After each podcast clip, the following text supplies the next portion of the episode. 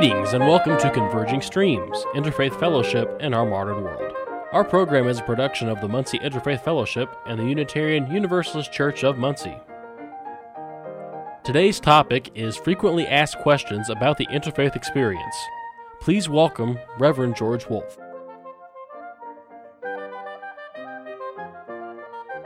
Hello, and welcome to Converging Streams.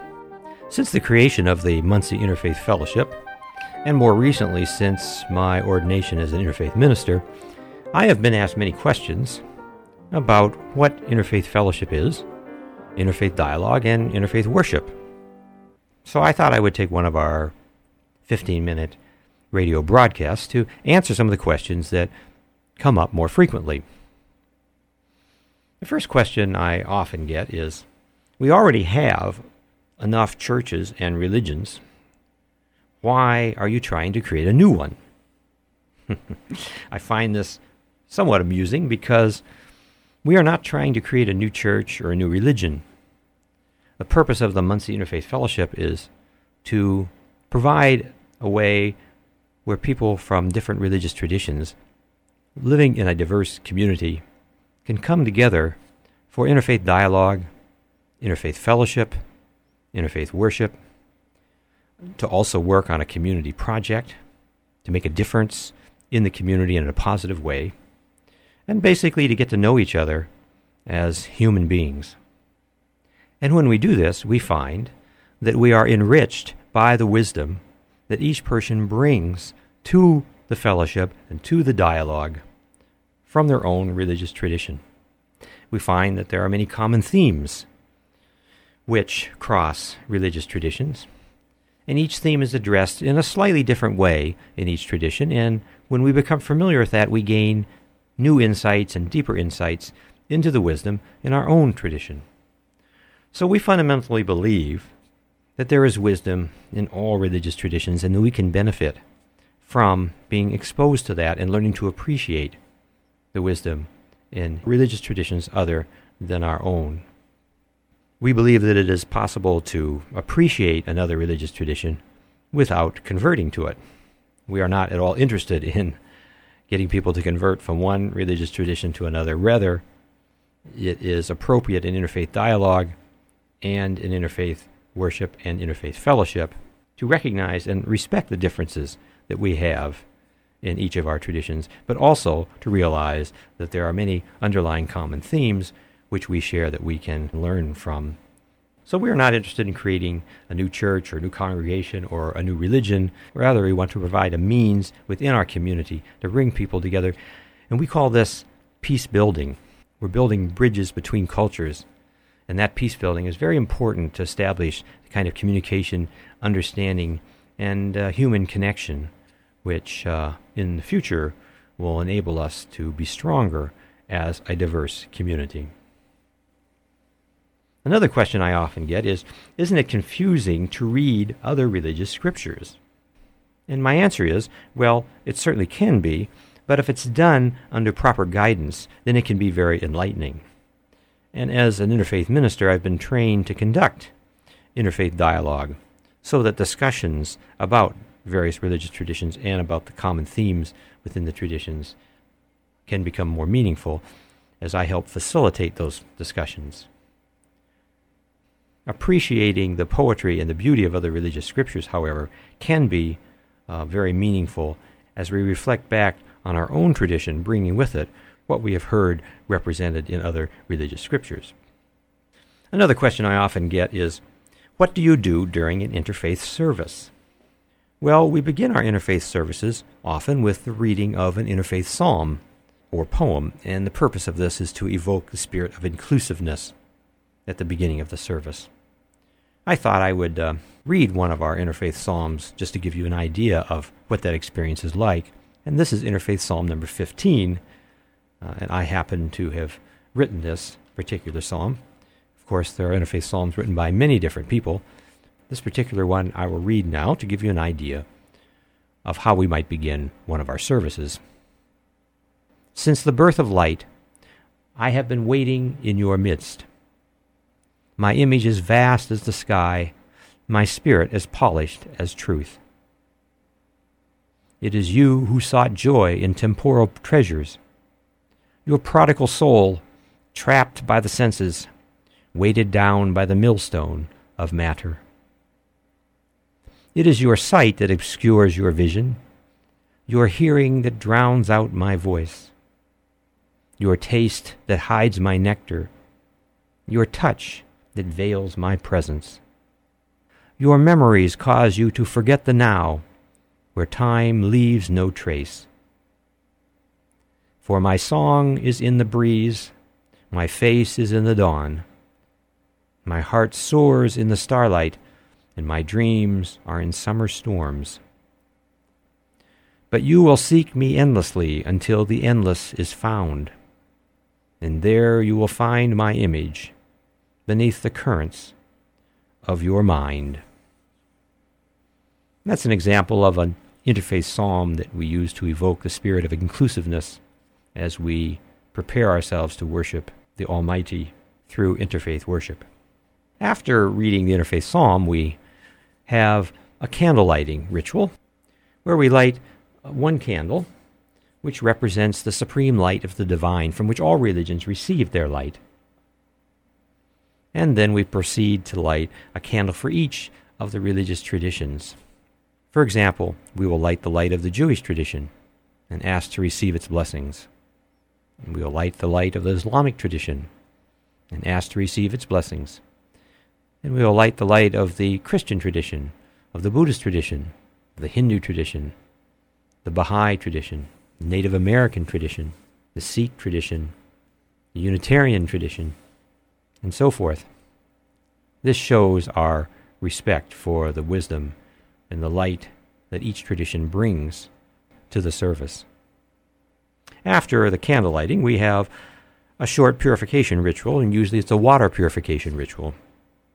This is a time when people can come up and interact with water in a way that would be appropriate within their own religious tradition. Water is such a universal symbol that it can be applied to almost anyone's personal spiritual experience. This would be followed by readings from three or four scriptures from different religious traditions around a common theme. Then there would be a period of silent meditation or reflection, after which the minister who is in charge of the service would then give commentary on the readings and help people understand how the readings tie together within the common theme.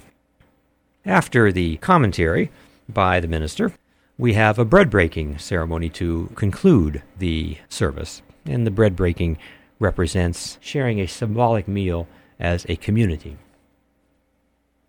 Another question I often get is how do you deal with the differences between the religions? This is important because many people assume that we're simply trying to water down religion and ignore the profound differences between them. This is not really true. We honor and recognize the differences between religious traditions and honor the choices that individuals make for themselves as they follow their own personal spiritual paths. And the differences in the religious traditions we discuss more during interfaith dialogue. During interfaith worship, we emphasize more the common themes that we all share. But during interfaith dialogue, we can examine more the differences uh, between the religious traditions, and oftentimes these differences are merely due to misunderstandings. They're also due sometimes to dogma, dogma which is not a part necessarily a part of the original religious scripture or religious tradition, but came later as human beings who tried to represent that religious tradition developed dogmatic ideas, many of which are no longer embraced by uh, everybody in that particular religious tradition. So we respect the differences of each religious tradition and we discuss and deal with them in the context of interfaith dialogue. We believe that mere religious tolerance is not enough. We strive to learn and appreciate the teachings of the religious traditions other than our own through the experience of constructive dialogue and through appreciating other religious traditions and reading their sacred writings, we discover teachings in the, that the world's religions share. Such discoveries enable individuals to gain new insights into their own personal religious beliefs. Finally, I often get the question Do you teach meditation or a particular spiritual practice as a part of the Muncie Interfaith Fellowship? Well, we don't teach a particular form of meditation. We believe that meditation and spiritual practices of various types are very important and that people should learn about them and adopt a spiritual practice in a form of meditation and prayer that is right for them and in keeping with their own religious tradition. We recognize that there are many forms of meditation, many forms of devotional practice, and we encourage a person to learn about and find a particular approach to spirituality that is most meaningful for them. However, I should mention that I do teach a particular form of meditation through the Center for Peace and Conflict Studies that I learned about 12 years ago when I was in India. This is a particular form of meditation which is a very natural way to settle the mind and body into a deep state of meditation. It was created by a sage that lived about 1500 years ago named Shankaracharya, who created particular songs using the Sanskrit language which, when listened to for the right amount of time, would enable a person to very naturally and spontaneously slip into a very deep state of meditation. The Sanskrit language has a mantric effect, mantric meaning the sound of the words in the language have an effect on the physiology so that the metabolism changes and the mind can, in a very spontaneous way, settle into a very deep state of meditation, which is characterized by what I call involuntary mindfulness. Involuntary mindfulness simply means that a person is settled deeply into a state of non desire, such that the silence comes to the foreground of our experience, mental activity recedes into the background and can even subside altogether. And in that state, one is left with the experience of what's called awareness by itself, or pure consciousness. One then is able to witness in a very natural way their own mental activity as it becomes present and then subsides, becomes present and subsides. This particular meditative practice is very easy to learn, very natural, very beneficial in terms of stress release, very relaxing. And when a person emerges from meditation, they find that their mind is much fresher and they're able to go about their activity in a much more productive way during the day with an increased amount of energy. In addition, the practice of this meditation helps to awaken faculties of insight and faculties of realization, all of which are important in gaining more depth of meaning in life and whatever we put our attention on. If we put our attention on growing spiritually, then we gain more depth of meaning in that domain. If we put our attention on our family, we gain more depth of meaning in that domain. So, meditation is something which is uh, very much encouraged by the Muncie Interfaith Fellowship. And if any of you who are listening are interested in the form of meditation that I have just described, feel free to contact me at the Center for Peace and Conflict Studies, the phone number being 285 1622. At the same time, we encourage a person to look into whatever form of meditation they might find most beneficial to them. And we recognize that there are many approaches to uh, spiritual development, and we respect the choices that people make in pursuing whatever devotional approach they may choose.